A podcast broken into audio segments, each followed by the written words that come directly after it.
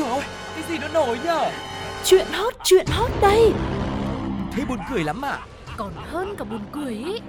Chuyện là như thế này này.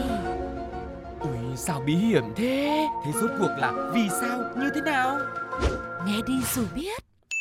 Nóng bỏng tai Chào đón quý vị đã đến với không gian của Nóng Bỏng Tai ngày hôm nay. Sugar cùng với Tuko hôm nay vẫn sẽ là người đồng hành cùng với quý vị và hy vọng rằng với những câu chuyện chúng ta chuẩn bị chia sẻ cùng với nhau ngay sau đây thì mình sẽ có một khoảng thời gian thật là nhiều điều bất ngờ và thú vị không thể ngờ tới quý vị nhé. Và không để mọi người phải chờ đợi lâu hơn nữa, chúng ta hãy cùng tiếp tục đón nhận những điều bất ngờ trong Nóng Bỏng Tai ngày hôm nay với Nhất định phải bàn.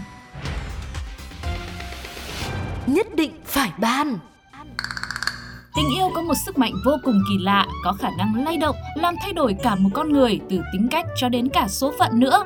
Tuy nhiên, khi đứng trước sự lựa chọn giữa những thứ mình rất yêu thì lại trở nên vô cùng khó khăn và khiến cho một người đàn ông ở Mỹ đã phải vo đầu bứt tóc khi đứng ở ngã ba của những sự lựa chọn. Một bên là tình cảm của cô bạn gái lâu năm và một bên là tình yêu với bóng đá cuồng nhiệt.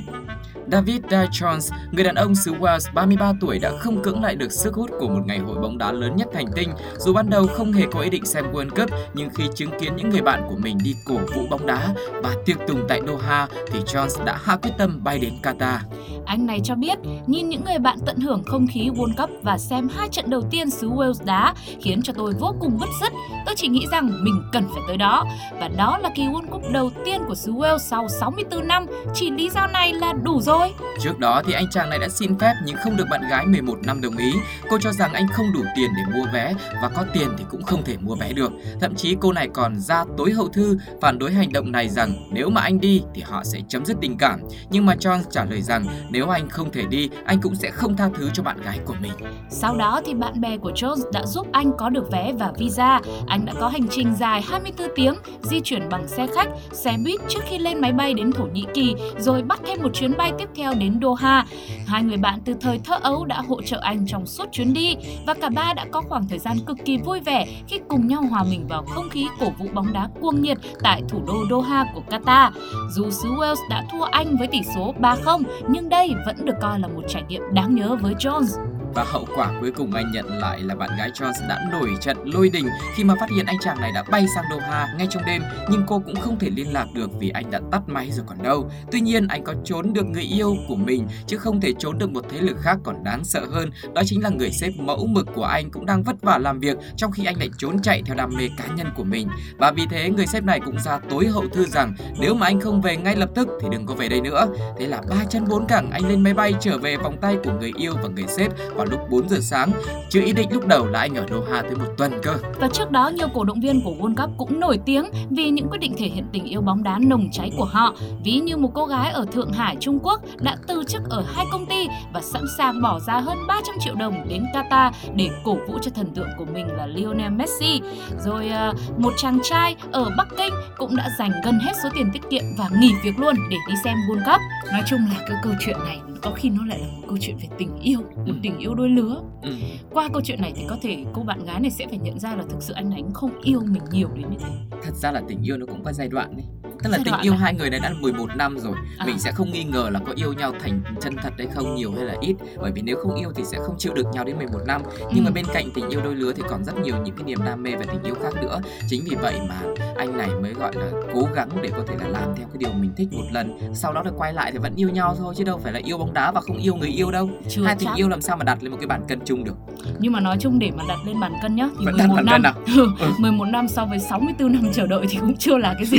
Thế tôi lại rút lại. Thì có lẽ là cô bạn gái cũng sẽ phải nếu mà muốn tiếp tục với anh này ấy, thì cũng sẽ phải có một cái sự mềm mỏng hơn đúng không ạ? Ừ. và anh này thì cũng sẽ phải có một cái quyết định nó ừm, làm sao để mà vừa lòng cả bạn gái mình lẫn cả việc thỏa mãn đam mê của mình. Ví dụ Vừa như là sếp nữa. Ừ, cả hai cũng đi cùng nhau.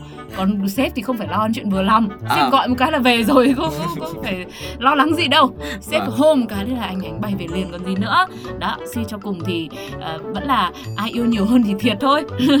Nhưng mà tình yêu bóng đá thì vẫn thế. Hy vọng rằng là ờ, với những sự cố gắng của đội tuyển xứ Wales trong mùa World Cup năm nay thì cũng sẽ là một ờ, điều gì đó giúp cho mối quan hệ của chàng trai này cũng sẽ ờ, được ờ, hài hòa lại và họ cũng sẽ làm lành với nhau và tiếp tục chờ đợi cho đến mùa World Cup tiếp theo. Vâng, và với một cái tình yêu bóng đá hết sức là trong sáng và đầy nhiệt huyết như thế này của anh chàng Jones thì cộng đồng mạng đã nói gì chúng ta hãy cùng nghe họ chia sẻ nhé.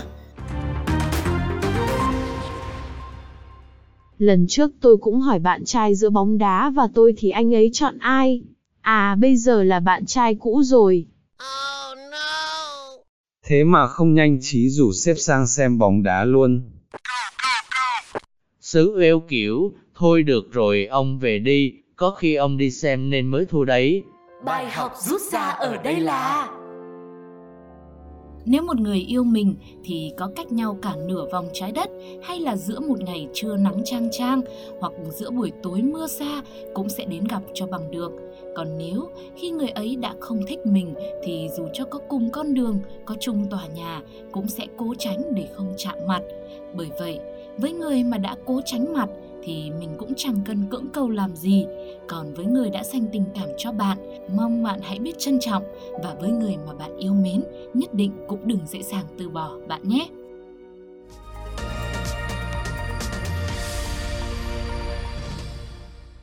một vòng trái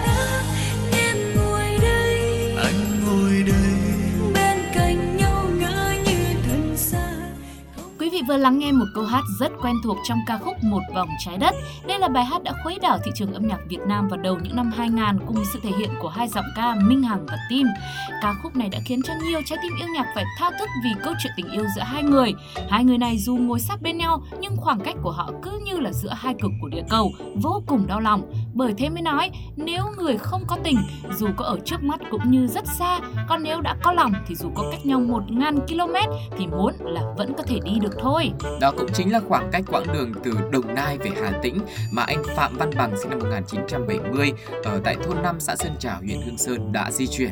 Chỉ khác là anh ấy không đi tìm người mình yêu mà là đi đến ngân hàng tại quê nhà để chuyển khoản lại cho một người lạ ơi là lạ đã vô tình chuyển khoản nhầm cho anh.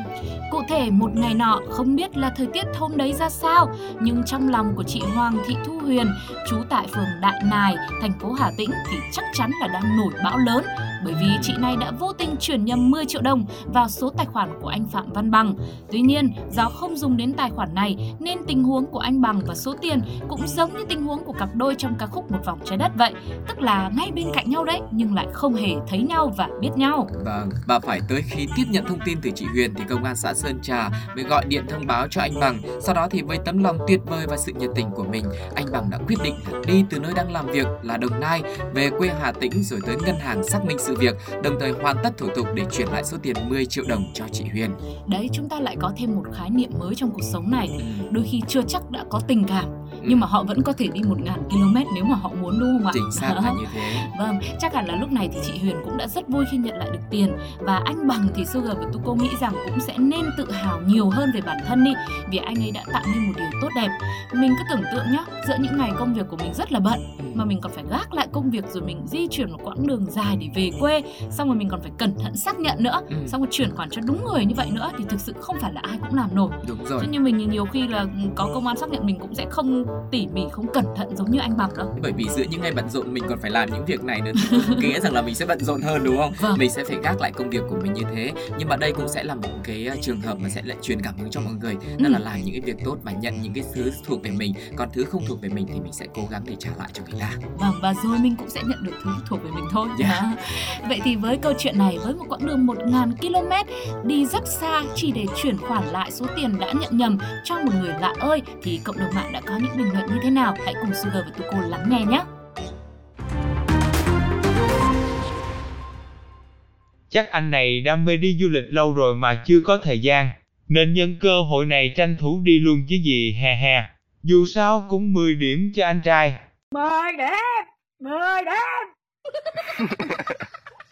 Ước gì có ai chuyển nhầm tiền vào tài khoản của mình nhỉ? Chả bụ tôi chuyển nhầm cho người ta 5 triệu người ta giấu làm của riêng luôn. Không bao giờ thấy chuyển lại luôn.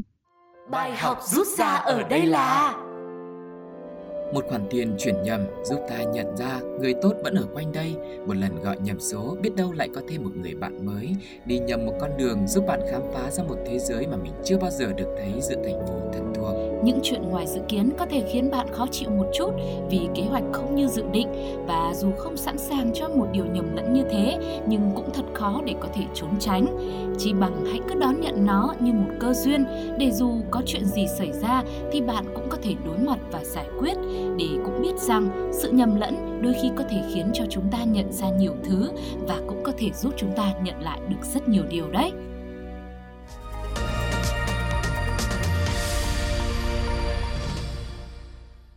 Có lẽ chúng ta chẳng còn xa lạ gì với câu thành ngữ nổi tiếng vắng tanh như chùa Bà Đanh. Ngụ ý của nó là để chỉ sự vắng vẻ điều hưu. Nói thêm về chùa Bà Đanh thì đây là nơi có núi, có sông nhưng lại vô cùng vắng vẻ vì xa khu dân cư cho nên mới hiếm người qua lại.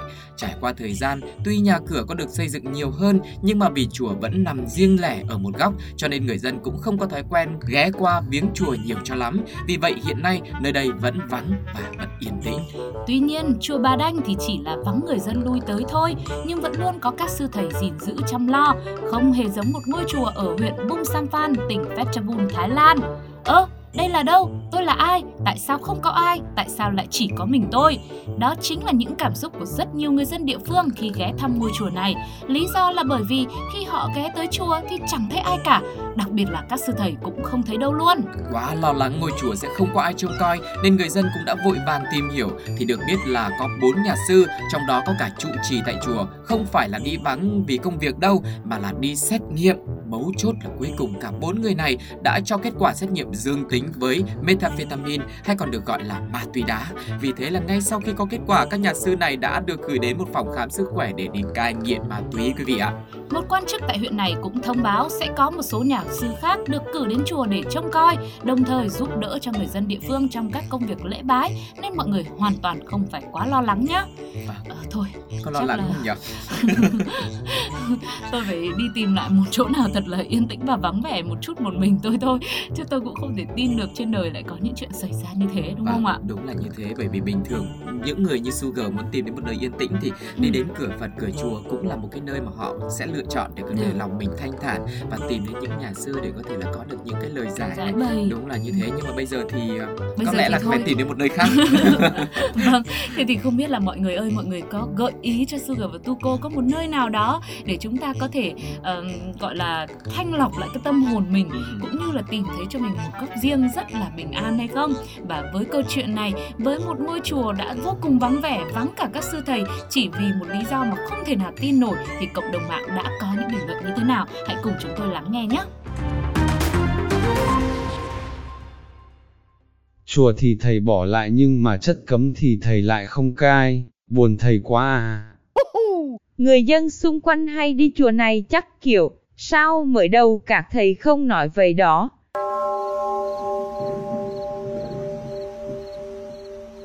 Sao mà nghe như thiền am bên bờ vũ trụ quá nhỉ? Bài học rút ra ở đây là nếu một ngôi chùa chẳng còn ai lui tới, sớm muộn cũng trở thành một ngôi chùa hoang, một ngôi nhà mà chẳng ai muốn trở về, chăm sóc cũng sẽ trở nên lạnh lẽo, một mối quan hệ mà chẳng ai muốn vun vén thì chia tay là cái kết nhìn thấy được. Hay với bản thân mỗi người, nếu mải mê với những thú vui bên ngoài, chạy theo công việc, tiền bạc, bỏ quên bản thân không chăm sóc thì cũng trở nên trống rỗng và yếu đuối. Vì thế, dù là một ngôi nhà, một mối quan hệ hay riêng với bản thân mỗi người thì chúng ta cũng phải dành một tình yêu thương chân thành, hãy chu đáo chăm sóc và nuôi dưỡng khỏe mạnh thì mới có thể đủ sức vượt qua những biến cố, đổi thay của cuộc sống này bạn nhé.